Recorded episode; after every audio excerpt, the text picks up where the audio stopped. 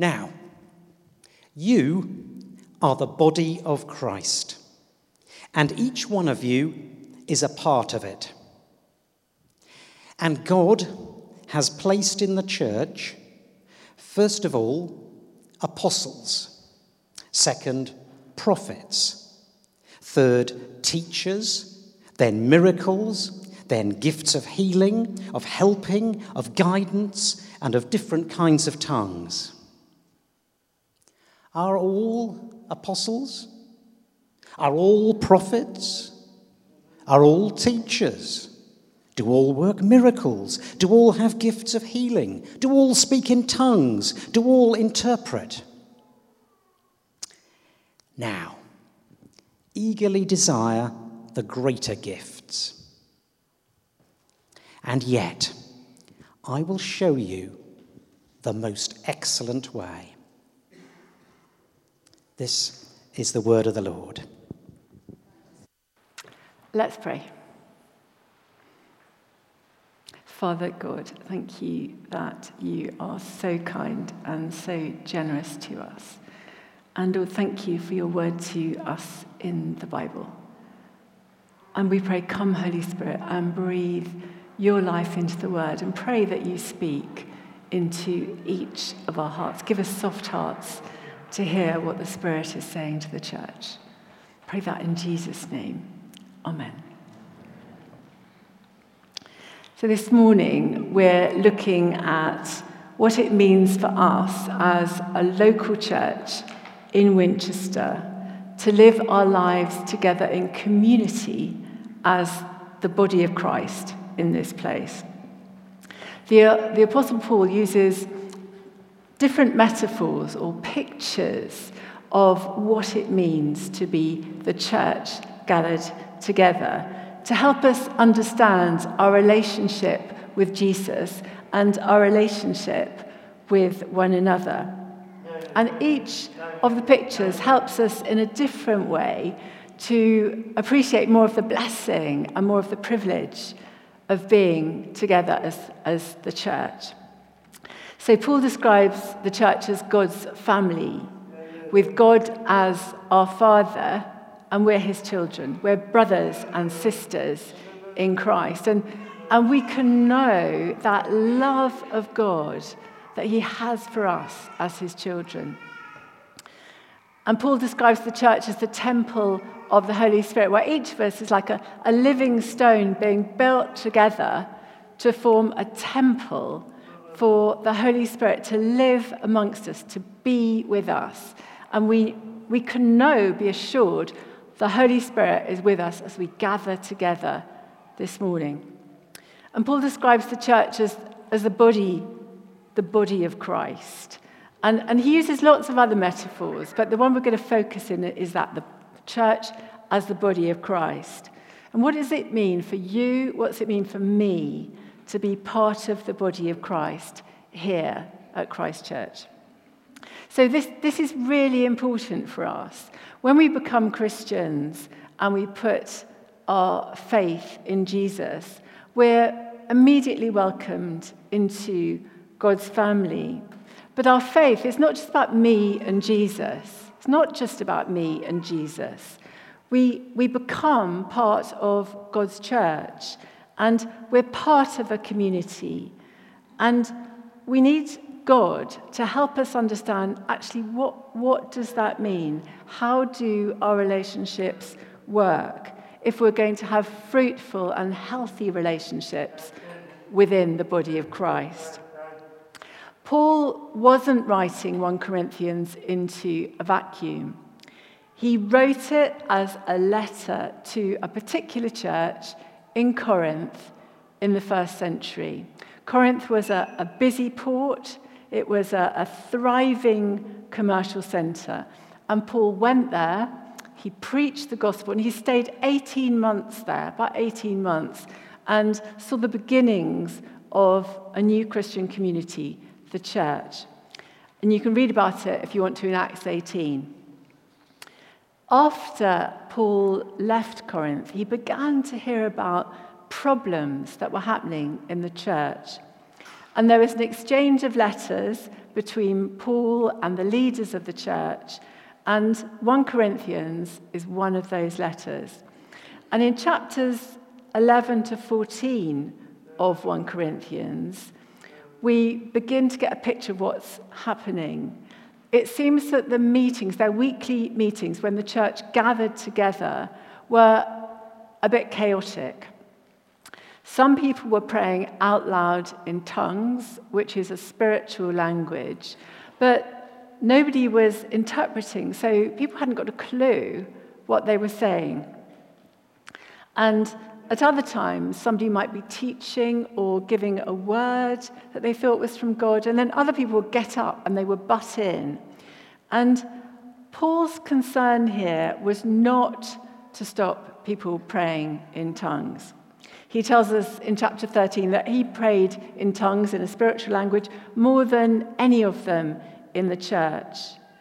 Paul's concern that this disorder, this um, chaos really, in the church would not be a good witness to the gospel, especially when non believers came into the church. How could a visitor understand the gospel if they, if they couldn't understand what was being said? And for the people who were Christians, who were believers, how could they grow in their own faith and discipleship if they didn't understand what was going on? So, over the last two weeks, we've been looking at chapter 12. And we've seen how Paul carefully instructed the church in the, the gifts of the Holy Spirit. And he emphasizes the diversity of the gifts and how the gifts are given for the common good. And this morning we're looking at just that last part of chapter 12. And we're going to focus on the church as the body of Christ. Secondly, the diversity of the gifts of the Spirit. And thirdly, are some gifts more important than others? So, firstly, the body of Christ.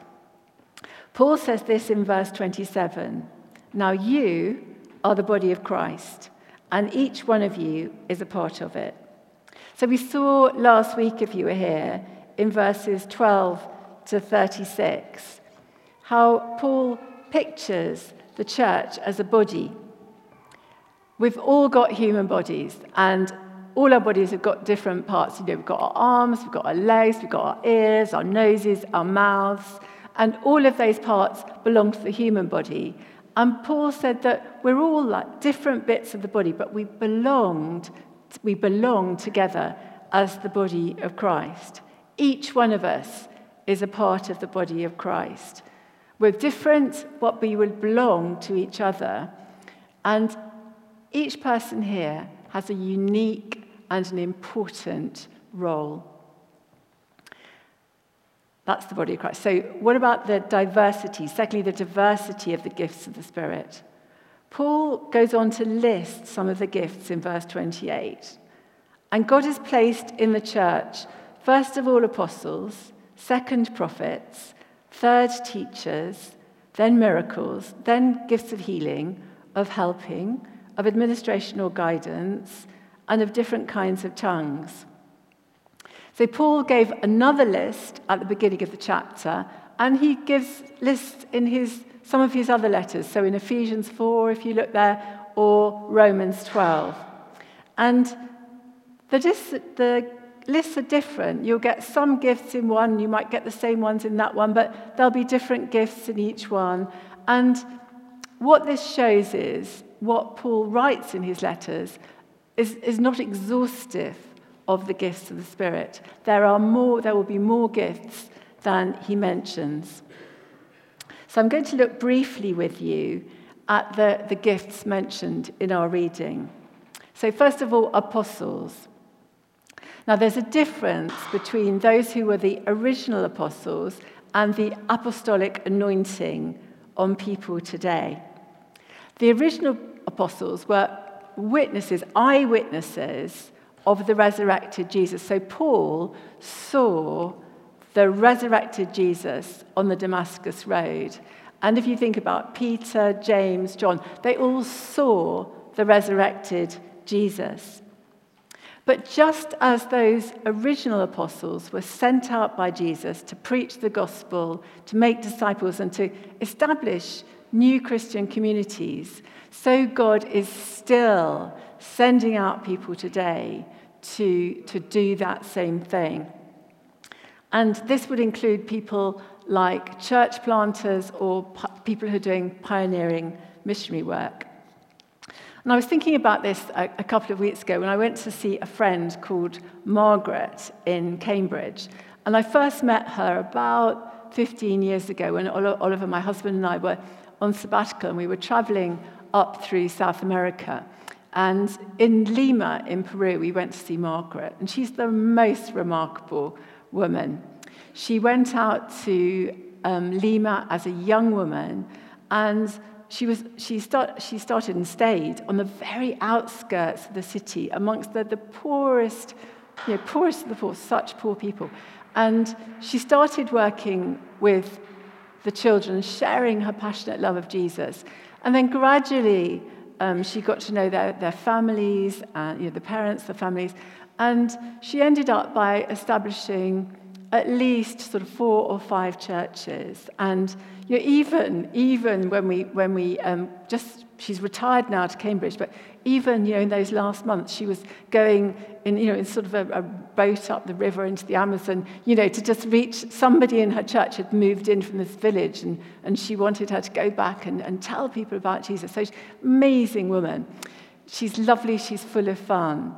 But she was telling me about how now the church leaders communicate with her and she replied she uses email she does whatsapp groups in the pandemic she was doing bible studies on zoom for people in lima i mean she's, she's amazing and i said to her you know you're just like the apostle paul you know he um, he uses, you know, I don't know, he had a scribe, didn't he, most of the time, but, you know, parchment and quills or whatever he used. And she's using WhatsApp and email. Now, wouldn't it be great if we sent out more people like that from Christchurch to establish new churches in, in the UK, but also further afield? So that's, that's apostles. Prophets. Now, there's a difference between Old Testament prophets and the prophetic gifting today.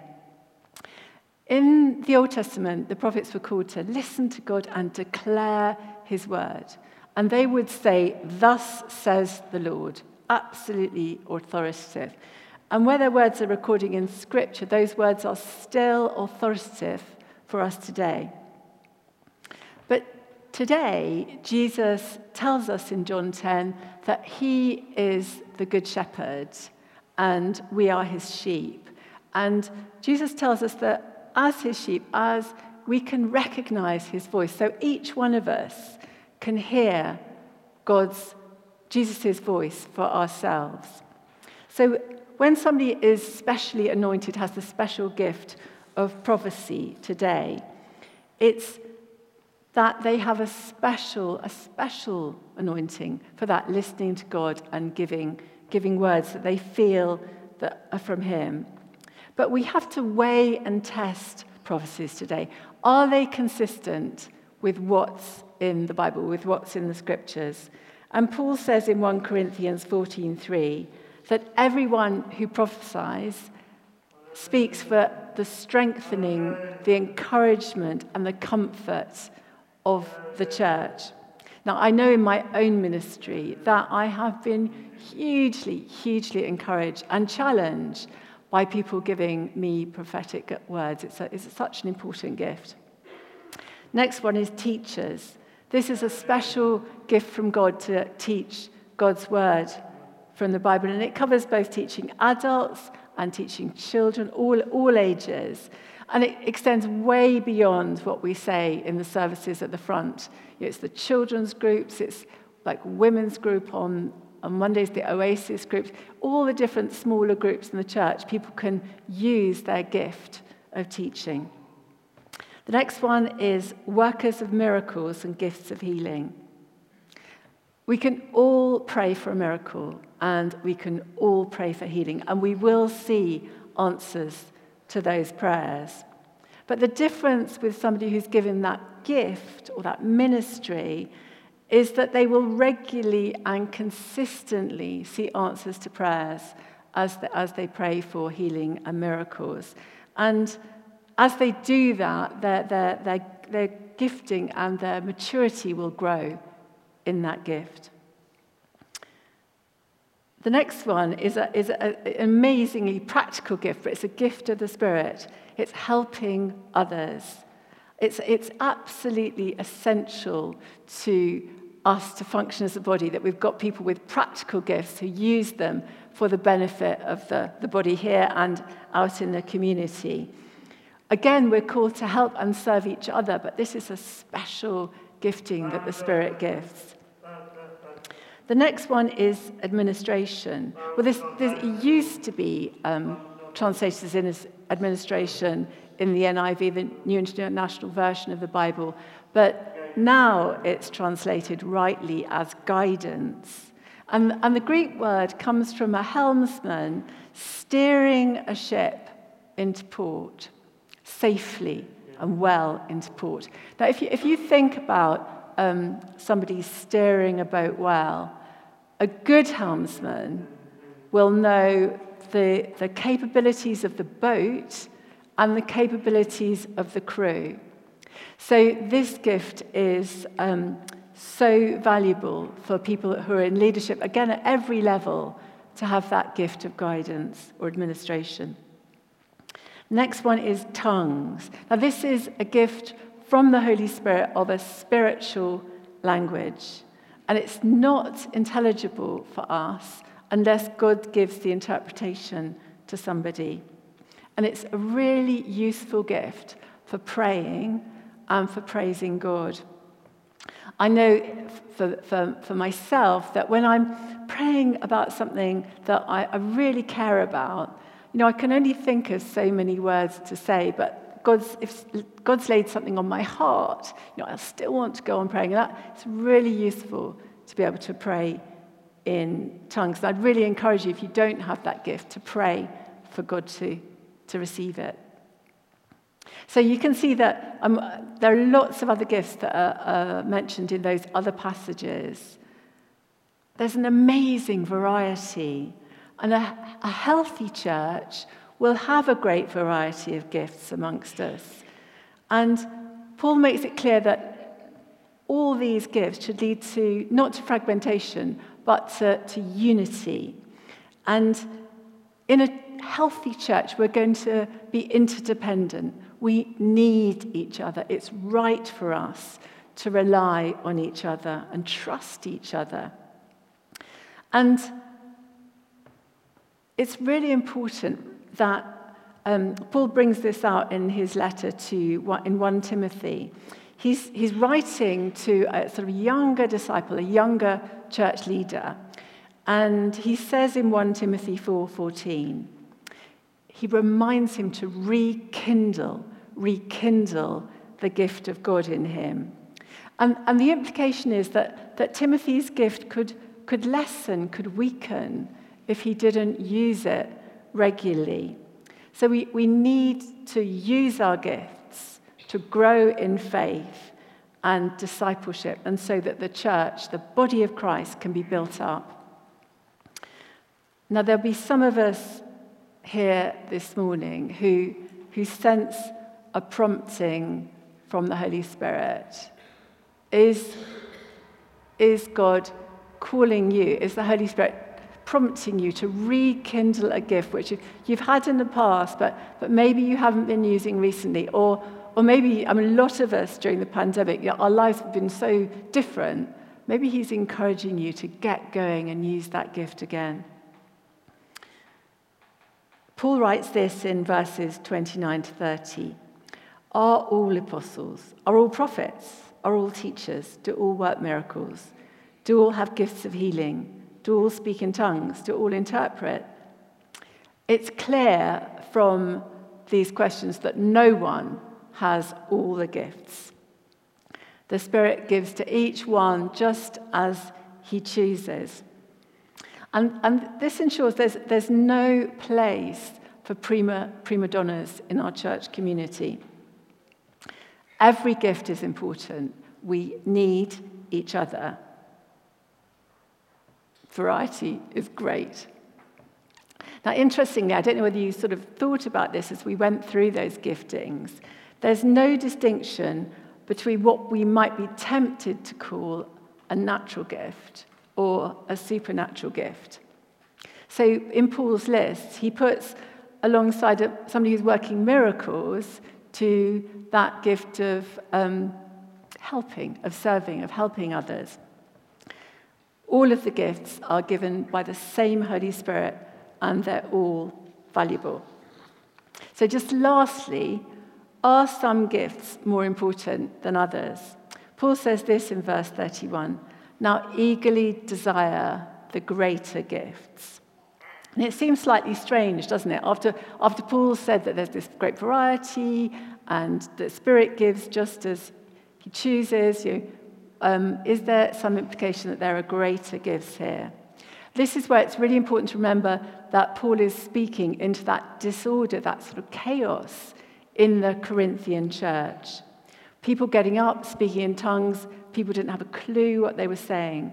Other people were getting up and butting in when people were speaking. And Paul writes this in 1 Corinthians 14:12.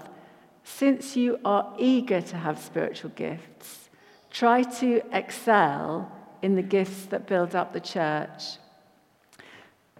Paul is concerned that the church is built up and edified by words that are spoken in the church. And he's concerned that the words that are used will strengthen the body, the body of Christ. Our motivation is really important when we, when we use any of the gifts that God's given us. That the gifts are given to give glory to God and to build up the body of Christ. Our, our gifts should never be a source of personal pride or a source for our own glory. And, and God gives gifts to all his children. They're not a sign of spiritual maturity.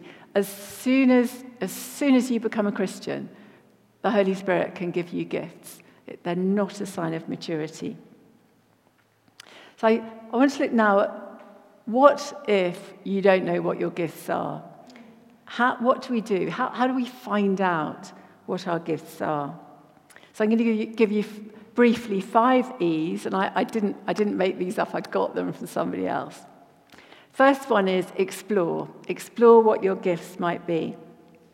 And a, a good place to start is looking at the needs and the opportunities in the church. So, over the last three weeks, we've been looking at that the different ways we can serve in church and in our local community. And we've got these, these sort of posters up around the church. There's somewhere in the concourse, or you can go on the website and look at where we need people to serve in the church. And you can ask yourself the question what are my interests, my desires, my abilities? What are the. And you can pray, ask God for wisdom, be aware that God might speak to you through other people. Something, I, I preached at nine, nine o'clock, but something specifically for this congregation where we've got a need is for people to be part of the prayer ministry team. And um, maybe you feel um, a heart for that, a calling for that. That would particularly, um, anybody can be on the prayer ministry team, um, but particularly if you've got a prophetic gifting or a pastoral heart, um, do speak to Sue, who's leading the service, because she, she heads up the prayer ministry team. The second thing is experiment. Have a go at serving in the area of service to use your gifts that you might think God is calling you to. Um, it's not a life sentence. You know, just because you're having a go doesn't mean you've signed up for life. And then examine how it's going. When you start a new ministry, it's always good to reflect on how it's going. How, how are you feeling in this new ministry? Do you, do you sense it's a good fit? And then, after a bit, evaluate with others. Discuss with other people how it's going. And the last one is expect. Expect to see fruit. The Holy Spirit gives gifts to build up the church And when we use our gifts together in community, community, we can expect to see fruit from us working together using our gifts. I'd like to end by praying for all of us here at Christchurch that we might use our gifts together. Let's pray. Dear Father God, we thank you that you are a kind and generous Father who delights to give good gifts to your children. Thank you that the Holy Spirit gives gifts to each one of us. Dear Lord, help us to be faithful in using our gifts for the common good and to build up your church here in our city. Lord, where we don't know what our gifts are, help us to discern with others. And by your Spirit, help us to rekindle any gifts that we've not been using. Please help us to support and encourage one another as we use our gifts for your glory. And we pray all these things in the precious name of Jesus. Amen.